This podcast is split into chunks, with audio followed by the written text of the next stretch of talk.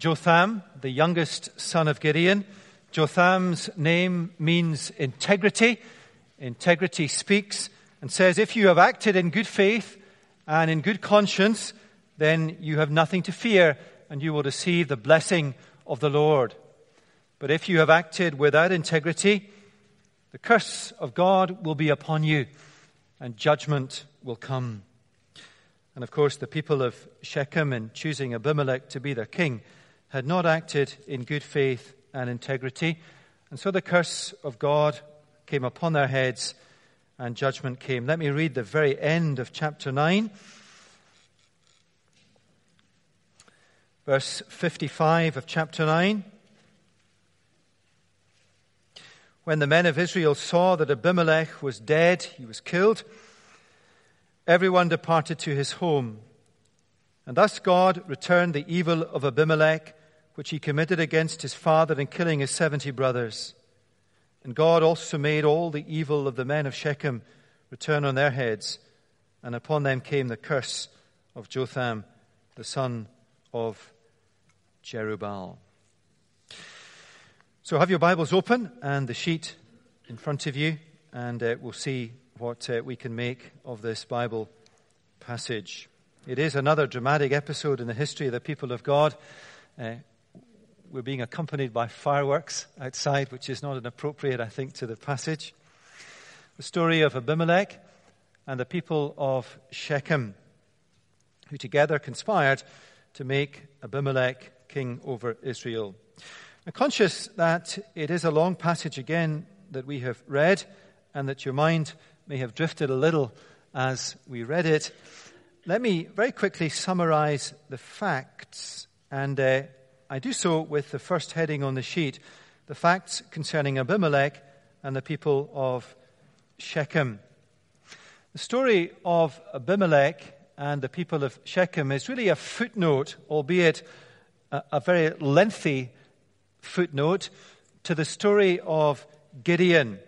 Gideon was God's appointed judge over the people. And the rhythm of the book of Judges is something like this. The people of God sin. They turn away from God to follow after other gods. And in the period of the Judges, these other gods were the Baals and Baal Berith. And they come to an end of themselves and the people turn once again to God. And God raises up a judge to rule them. And there is peace in the land. And so, verse 28 of chapter 8, the first verse that Scott read, Midian, that is who was oppressing the people of God before Gideon was raised up. Midian was subdued before the people of Israel, and they raised their heads no more, and the land had rest for 40, day, 40 years in the days of Gideon. Verse 29 Jerubbaal, the son of Joash, went and lived in his own house. The writer of Judges, Samuel, keeps us on our toes. Jerubbaal is the same person as Gideon. So under Gideon, the people of God had peace. Gideon went and lived in his own house. He had 70 sons to his many wives. And one, verse 31, a significant detail, illegitimate son, Abimelech, born to his concubine who lived in the town of Shechem. And now what follows is a big footnote to the story of Gideon. Verse 32 Gideon, the son of Joash, died in a good old age and was buried in the tomb of Joash, his father. As soon as Gideon died, Verse 33 The people of Israel turned again and whored after the Baals and made Baal Berith their God. They did not remember the Lord their God, who delivered them from the hand of their enemies on every side. And they did not show steadfast love to the family of Jerubbaal, that is Gideon, in return for all the good that he had done for Israel. And what follows in chapter 9, our passage tonight, the story of Abimelech and the people of Shechem describes the sorry state of affairs in Israel over the next three years. Just as a, a footnote pause, it describes the sorry state of Israel not over the next three weeks or three months, but over three years. And often that is true in the history of the people of God. The, the down times are not short. This is relatively short, but they're not short. God needs his people to come to an end of themselves. Now, the writer of Judges, and we're still on the facts here, Samuel is the writer of Judges, describes what happened in three acts. It's like a three act uh, drama. Act 1 is chapter 9, verses 1 through 6. Abimelech, who is the illegitimate son of Gideon, born to his concubine in Shechem, pulls off a military coup with the help of the people of Shechem. His tactics are clever, they are manipulative, they are ruthless, and they are bloody as he seizes power. And the cost for him to seize power, the death of his 70 brothers. Verse 5 is a shocking verse. As one by one he murders them, all except one Jotham, the youngest son of Gideon, more a boy than a man by age, probably, who escapes. Verse 6 All the leaders of Shechem came together, and all Beth Millo, and they went and made Abimelech king by the oak of the pillar at Shechem. That is Act 1. Abimelech, this ambitious, ruthless, and thoroughly bad man, becomes king over Israel.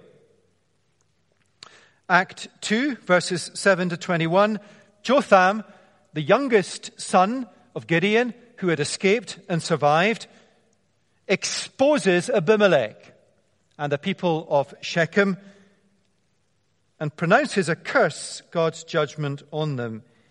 He does that by telling a strange little fable about trees in a forest, choosing which tree will be king. We'll come back to that later on. So that is Act 2. Act 1 is Abimelech being chosen to be king by the people of Shechem.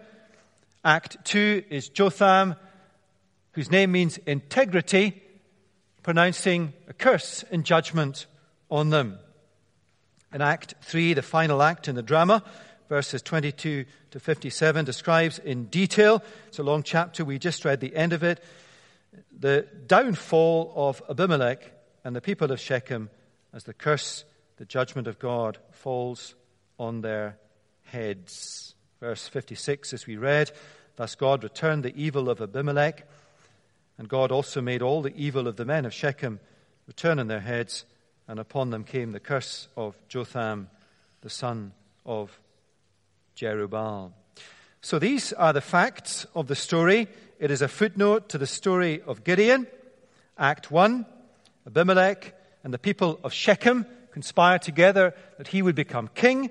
Act 2, Jotham, integrity, tells his fable and pronounces a curse and judgment on them if they had not acted in integrity. In Act 3, the curse of God comes upon their heads and judgment falls. So these are the facts Abimelech and the people of Shechem. The second heading you'll see on the sheet what is all this about? Let me kind of cut to the chase. What's it all about? What's the application? What's the take home for us tonight? And I think the application for us is will we follow Jesus as our King? Now let me get us from the text here in Judges 9 to the question will we follow Jesus as our King. Let me just show you why I think the passage is concerned with that. Notice uh, two things with me. First, where the text is leaning. And what I mean by that is that the text is leaning one way. And I think the text in Judges 9 is leaning not so much towards Abimelech, who he is, and the bad choices he made. The text leans us away from Abimelech to the people of Israel, the people of Shechem, and the choice they made. They are the ones that the spotlight is on. The choice of the people of God. So, for example, if you read with me in the, the, the, central section, verses 7 to 21, verse 7, when it was told to Jotham that Abimelech had been made king, he went and stood on the top of Mount Gerizim and cried aloud and said to them, i.e., the people, listen to me, you leaders of Shechem. You who made the choice. He's addressing them, not Abimelech. In verse 16, perhaps the key verse in the whole chapter, now therefore, if you, that is, you people, acted in good faith and integrity when you made him king, then, verse 19, expect blessing, or if you did not act in good faith and integrity, expect curse and judgment. The spotlight is on the people and their choice. And of course, the passage ends with the judgment on the people, not the judgment on Abimelech. So that's the way the text leans. That's my first building block to get to the application. This passage is all about will we follow Jesus as our king? So we've established that it's about our response to uh, something. Now, how do we get to Jesus? That's always a, a, a good question. Preachers always get to Jesus, but the Bible does get us there. Let me show you how. Why was the book of Judges written? Written by Samuel. When was the book of Judges written? The book of Judges was written a little bit further on in the history of the people of God when the people of God had to choose a king. It was written in the period of 1 and 2 Samuel when the people of God faced a choice. Will you make Saul your king? Or will you make David your king? Will you make Saul, who is powerful and to all intents and purposes, in worldly terms, the kind of guy you should follow to get you on? Or will you make weak, young David king, who is my anointed king? So, if you were listening to a sermon on Judges in Samuel's day, Samuel would write Judges chapter 9, and the people of God, the application then, who will I follow as king? That's the application of Judges 9 to the people of God in Samuel's day. But we don't live in Samuel's day. We live further down the track in salvation history. And the choice we face in our day, because the Lord Jesus has come, and this is what the book of Judges, and this chapter in particular in the book of Judges, is about for us. Will you follow Jesus as your king? Or will you follow any number of other things as king, as rule of your life, as you make significant decisions? That is the fundamental choice we all face. Will we follow Jesus as our king? That is the point of Judges chapter 9. Hope you see that Hope you see that it's not just me jumping to Jesus. That's how the text of Old Testament narrative works. The spotlight in Judges 9 is not on Abimelech, it's on the people, their choice. In Samuel's day, the question was, who will you choose, Saul or David? In our day, will you follow Jesus or not? Now, that is a fundamental question that comes to us in a once for all way in our lives. Will you follow Jesus as your Savior and your Lord once and for all. That's the point, if you like, when we become Christians. But it's an equally important question in the Christian life. Remember, this is a question being asked of the people of God in their walk with the Lord. Will you follow my King? Will you follow my anointed king? And the question then comes to us tonight if we're not Christians will you follow Jesus as king? Will you choose wisely for eternity? But the question is just, if not more relevant to us as Christians and to the church. Local churches, churches across countries, I guess, Will you follow Jesus as King?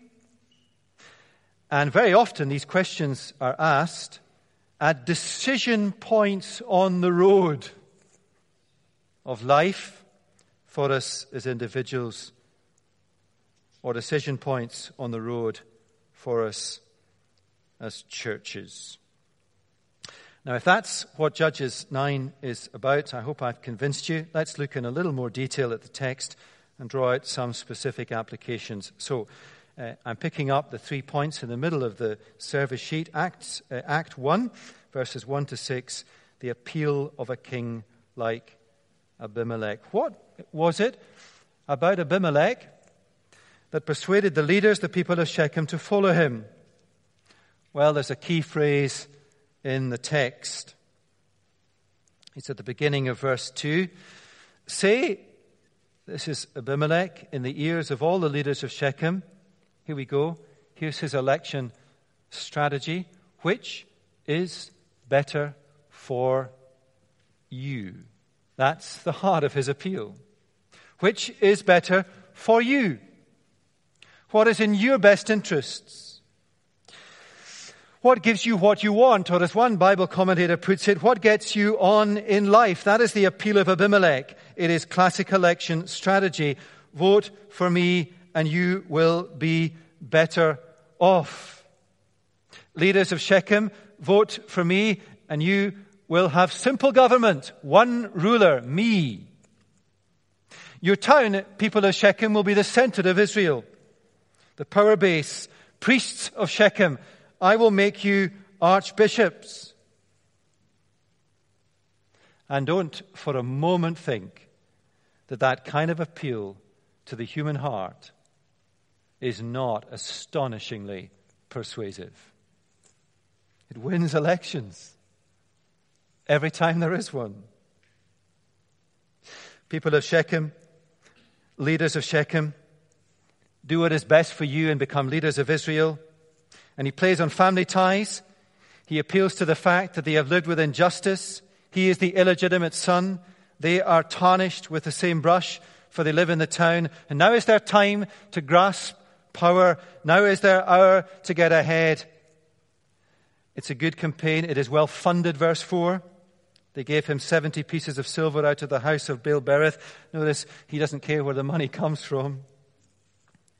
70 pieces of silver with which Abimelech hired worthless and reckless fellows who followed him. Now, we need to be careful with parallels. Abimelech is the worst of the worst, and what he asks them to do is awful. But the worldly card he plays is timeless in its appeal. What is in your best interests? Now, think of it in relation to the fundamental decision of an individual as they look at their life ahead of them what is in your best interest? What is it that you should follow to get you on, to give you what you want? Or think of it in your life as a Christian or in your life as a church. What is in your best interest? What is better for you? The appeal is strong. If it gives you what you want, even if it means some things you're not awfully proud of, some people perhaps discarded on the way, it is worth it and very quickly we forget because we get what we want and we justify it. Now, this is not a counter at all against strategic leadership, where sometimes tough decisions need to be taken. Sometimes I think the, the church uh, lacks the strategy of leadership. Nor is it a quell to godly ambition. The Bible encourages that in lots of places. It is a warning, though, against self centered, self interest, doing what is right for us, getting what we want. Now, this appeal to our hearts comes at us in lots of ways. Which is better for you? It's almost a strap line for a marketing campaign in a world that has rejected the rule of God. Think of it in that most fundamental sense. What is the devil's question to Eve, which is better for you? What is the world's marketing campaign, which is better for you? That is how you should make your choices jobs, finances, priorities, relationships, church. Let me contrast Abimelech with the kind of king Jesus is. What is the appeal of a king like the Lord Jesus? Well, in this life, it will not look like it puts you on the winning side, sometimes, but rarely. Following the Lord Jesus as King and serving Him may well, at times, hinder you in getting on in life, and may well do so more in the future. It may require you, almost certainly it will, to make decisions that are not in your self interest, but in the interest of others. Others doesn't simply mean those around you, but others, your children, the next generation, their children's children. Subsequent generations are always impacted by decisions in the present. What is the appeal of a king like the Lord Jesus? Often costly. And you will bear the costs if his kingdom is to advance. Here's the difference. Following a king like the Lord Jesus has you bearing the costs such that his kingdom will advance, rather than others bearing the costs such that your agenda will advance. It is a, world on its head. That is the appeal of a king like the Lord. Jesus who would follow him? It's not a great election manifesto. But when you get to know this king, you will find that he is astonishingly truthful and loving and good and kind. And the same king laid down his life for you that you might be forgiven and restored to God. That is the appeal of a king like the Lord Jesus. So, will we follow Jesus as our king? Let me ask you that question in the once for all nature of that question. Will you follow Jesus as your king? Maybe you've been wrestling with that fundamental decision as life. Will you tonight make the decision to follow the Lord Jesus as your king? Or serve something or someone else? On which side of the line do we fall? Is the Lord Jesus on the throne in my life? Or, uh, or am I, I guess, is the opposite and that's the fundamental once for all question.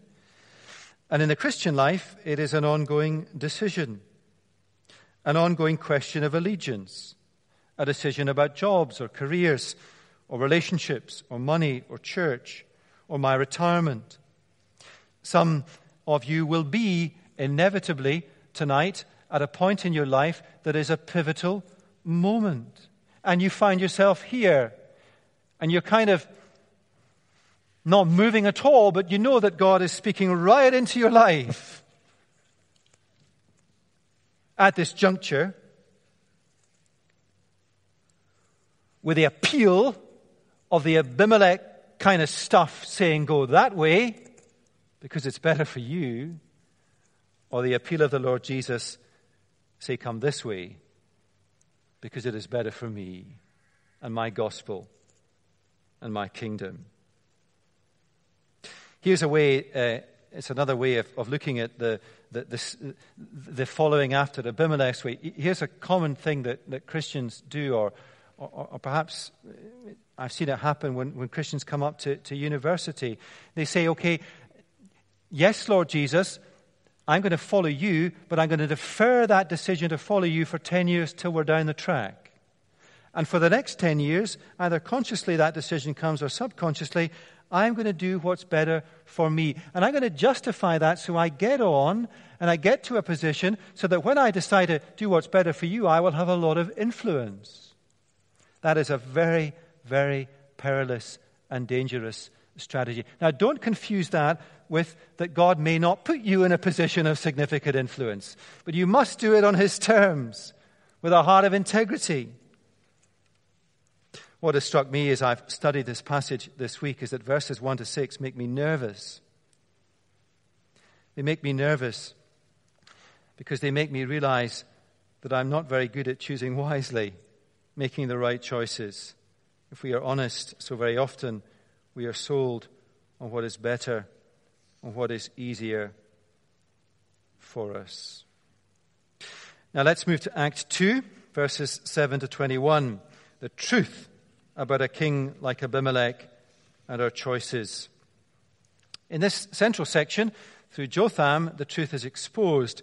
the truth about a king like Abimelech, and more importantly, the truth about our choices to follow him and the worldly pull, if you like, on our life. And it's searching stuff.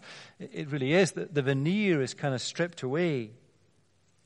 And the Lord doesn't just kind of punch little holes in the veneer, He just peels them off and strips. And of course, God sees everything. He sees right into your soul tonight. He sees into my soul. He sees into the soul of His church. He sees it for what it is.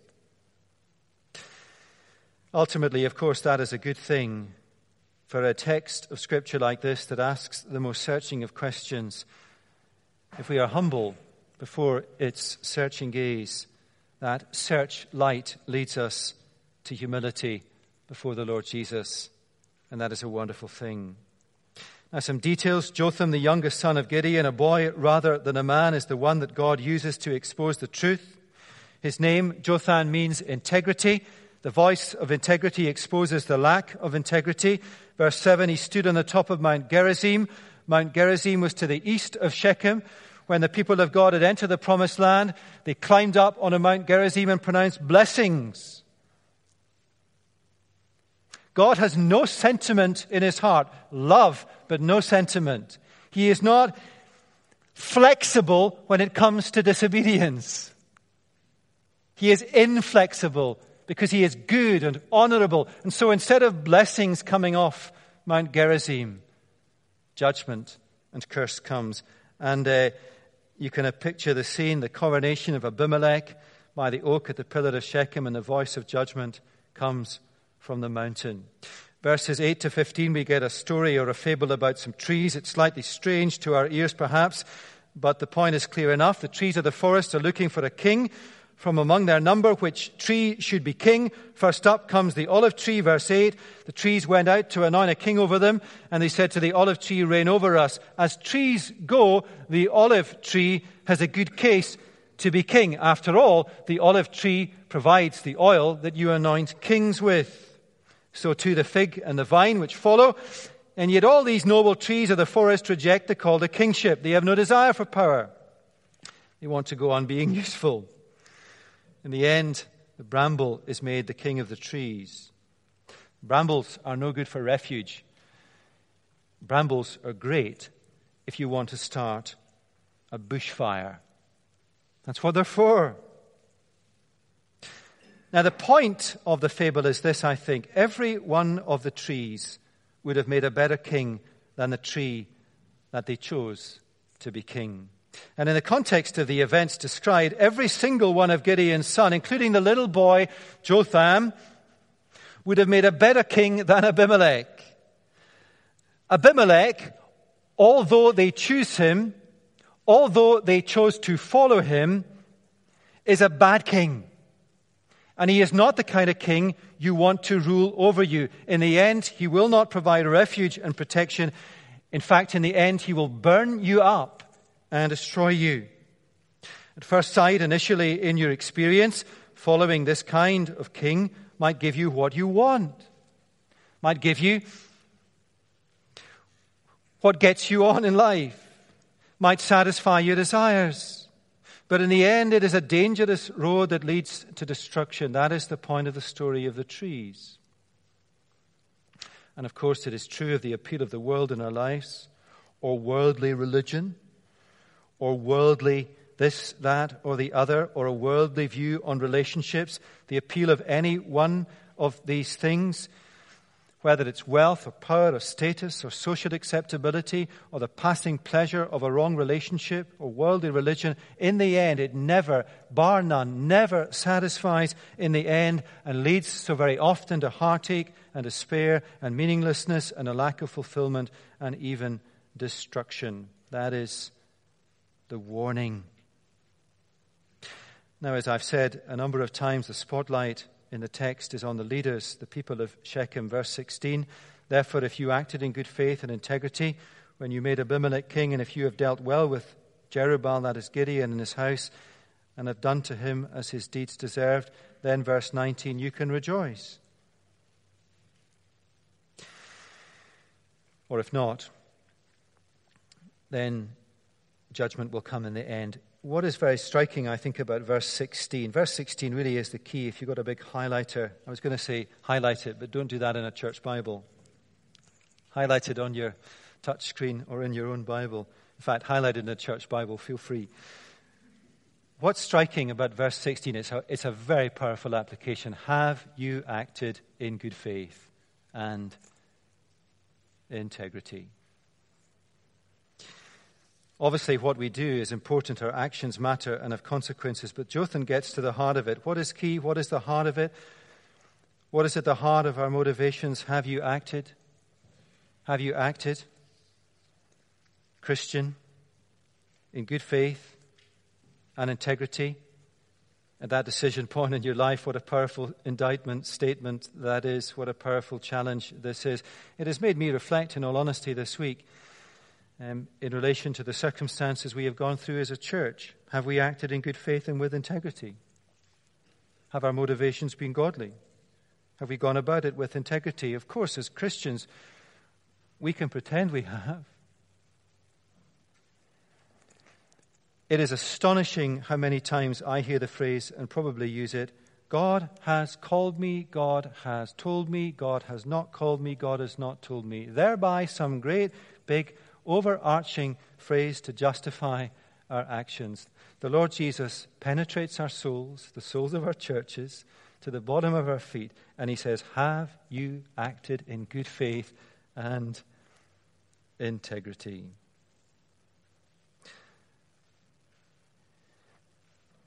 I was thinking this week how thankful I am for a number of leaders and others in this church some of our elders who are absolutely scrupulous about acting in good faith and integrity. Heaven help us if we don't. Now, in life, too, jobs, finances, priorities, relationships, and the nitty gritty, have we acted in good faith and integrity? What a tough test that is for the people of God. If we do,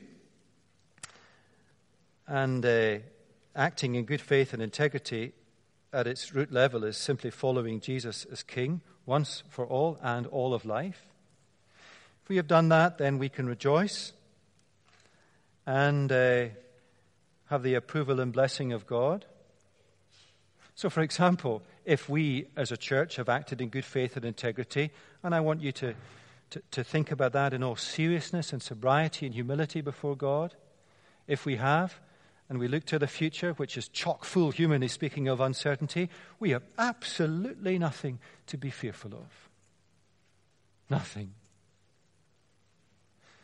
But if we haven't, then what I think we could expect to happen is bit by bit, inch by inch, over three years, 10 years, 20 years, 30 years, 40 years, things begin to unravel and unwind. And in the end of the day, the curse of God and judgment will come. God always deals with us as our actions merit. Now, Act 3, verses 22 to 57, the consequences of following a king like Abimelech. The rest of the chapter is about how God keeps his promise and the curse falls on their heads. It's very interesting. We didn't read it. Um, time runs on with us. Um, if you read chapter um, 9, it's extraordinarily convoluted and complex. It's about deals and intrigue and plots and machinations and going on behind this back and that back and over there, and nobody knows what is going on. And, and, and history records the thing just disintegrating as you look back before our eyes. And that is what God does. Just unwinds stuff over periods of time. One of the striking first signs of God's judgment, long before the fire of judgment consumes them, is that they are given over to the world they have chosen. They become more and more tarnished. Verses 27 and 46 they flee to the house of their God, the Baals. They get caught up in the disorder of the world, the disordered world of compromise, intrigue, rivalry, and ambition. Did you act in good faith and integrity? Oh, but, but God has told me. God has called me. The Lord Jesus knows our hearts and He knows our souls. Now, that's true of the big issues in life. I've mentioned one or two of them tonight, and they are going on in our country, but it's true of the nitty gritty of our life just as well. Now, a Bible passage like this is meant to challenge us, and Judges does, for sure. It's meant to challenge us if we are not Christians to be Christians. Eh, that's the ratchet of the challenge of God. It's a very powerful challenge, but a wonderful invitation and appeal. I mean, eh, who would you rather follow? A king like Abimelech? Now, it's very enticing, but actually, when you see it in the cold light of day, or would you rather follow the Lord Jesus? Would you rather follow the kind of worldly king and worldliness that says, I'll give you what you want, and then takes it away as soon as he can and gives it to somebody else? Or would you rather follow a king like the Lord Jesus who gives you his life? What would you do? Are you persuaded, if you're not a Christian, that every single person who is famous and wealthy says at the end of their life, bar very few, it is not worth it? It does not bring satisfaction and pleasure and happiness. That is the testimony of people as they come near to the end of their life. The marketing world says different things. Or will you follow the Lord Jesus, who is with you at the end of life and takes you out of this life to eternal life with the one thing that really matters faith in Him for eternity? And if you're a Christian, many of us here tonight are, a passage like this is meant to challenge us. But always the intent of the Word of God is to bring us back to the Lord Jesus, who is truthful and loving and kind, that He laid down His life for you so that you might be forgiven, reconciled, restored into a relationship with. Now, there's a little bit of Christian jargon. You know that. But just think on it in your heart for a moment faced with these decisions and pulls in life, think of the Lord Jesus who died for you. It's not theology, it's not in a textbook. He died on a cross for you. And he says to you, at this juncture, will you follow me? Will you do what is right for me in my kingdom, for the church, for the blessing of others? Little wristbands that kids have, WWJD, what would Jesus do? Is it really much more complicated than that in the end? What would the Lord Jesus, what will you do for your King? Will you do things for your King, the Lord Jesus, or for yourself? In the end of the day, a passage like this, full of challenge and warnings, suddenly evaporates before our eyes to be a passage that is warm and, and generous and, and inviting and, and gracious and, and full of goodness and wisdom. Let's pray that we'll make wise choices. Loving Father, we want to humbly respond to your word in prayer Maybe things have been said that are exaggerations or applications that are personal and untrue. And ultimately, Lord, even if we look into the very depths of our hearts and minds, we do not always know even that if we are acting in good faith and integrity, but you know. And you see the very depths of our souls. And Lord, the challenge of this passage is that we would make decisions that are in good faith and integrity. For the glory and honor and reputation of the name of the Lord Jesus. For our King, the Lord Jesus, who is good and loving and kind and full of truth and worth, who does not ask us to bear cost to follow him in his kingdom before first laying down his life in that supreme sacrifice for us who does not put cost on others before he takes cost upon himself, and who is the King before whom every knee one day will bow and say, Jesus Christ is Lord. Help us, Lord, to make good decisions, wise decisions, and to act in good faith and integrity. And help us, Lord, in the details of life to do the same. And Lord, tonight perhaps help someone here or someone who studies Christianity Explored in the coming days to make that once for all fundamental life decision.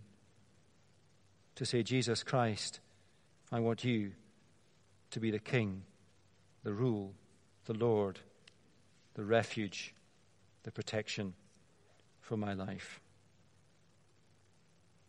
And we pray that all in his precious name and for his sake. Amen.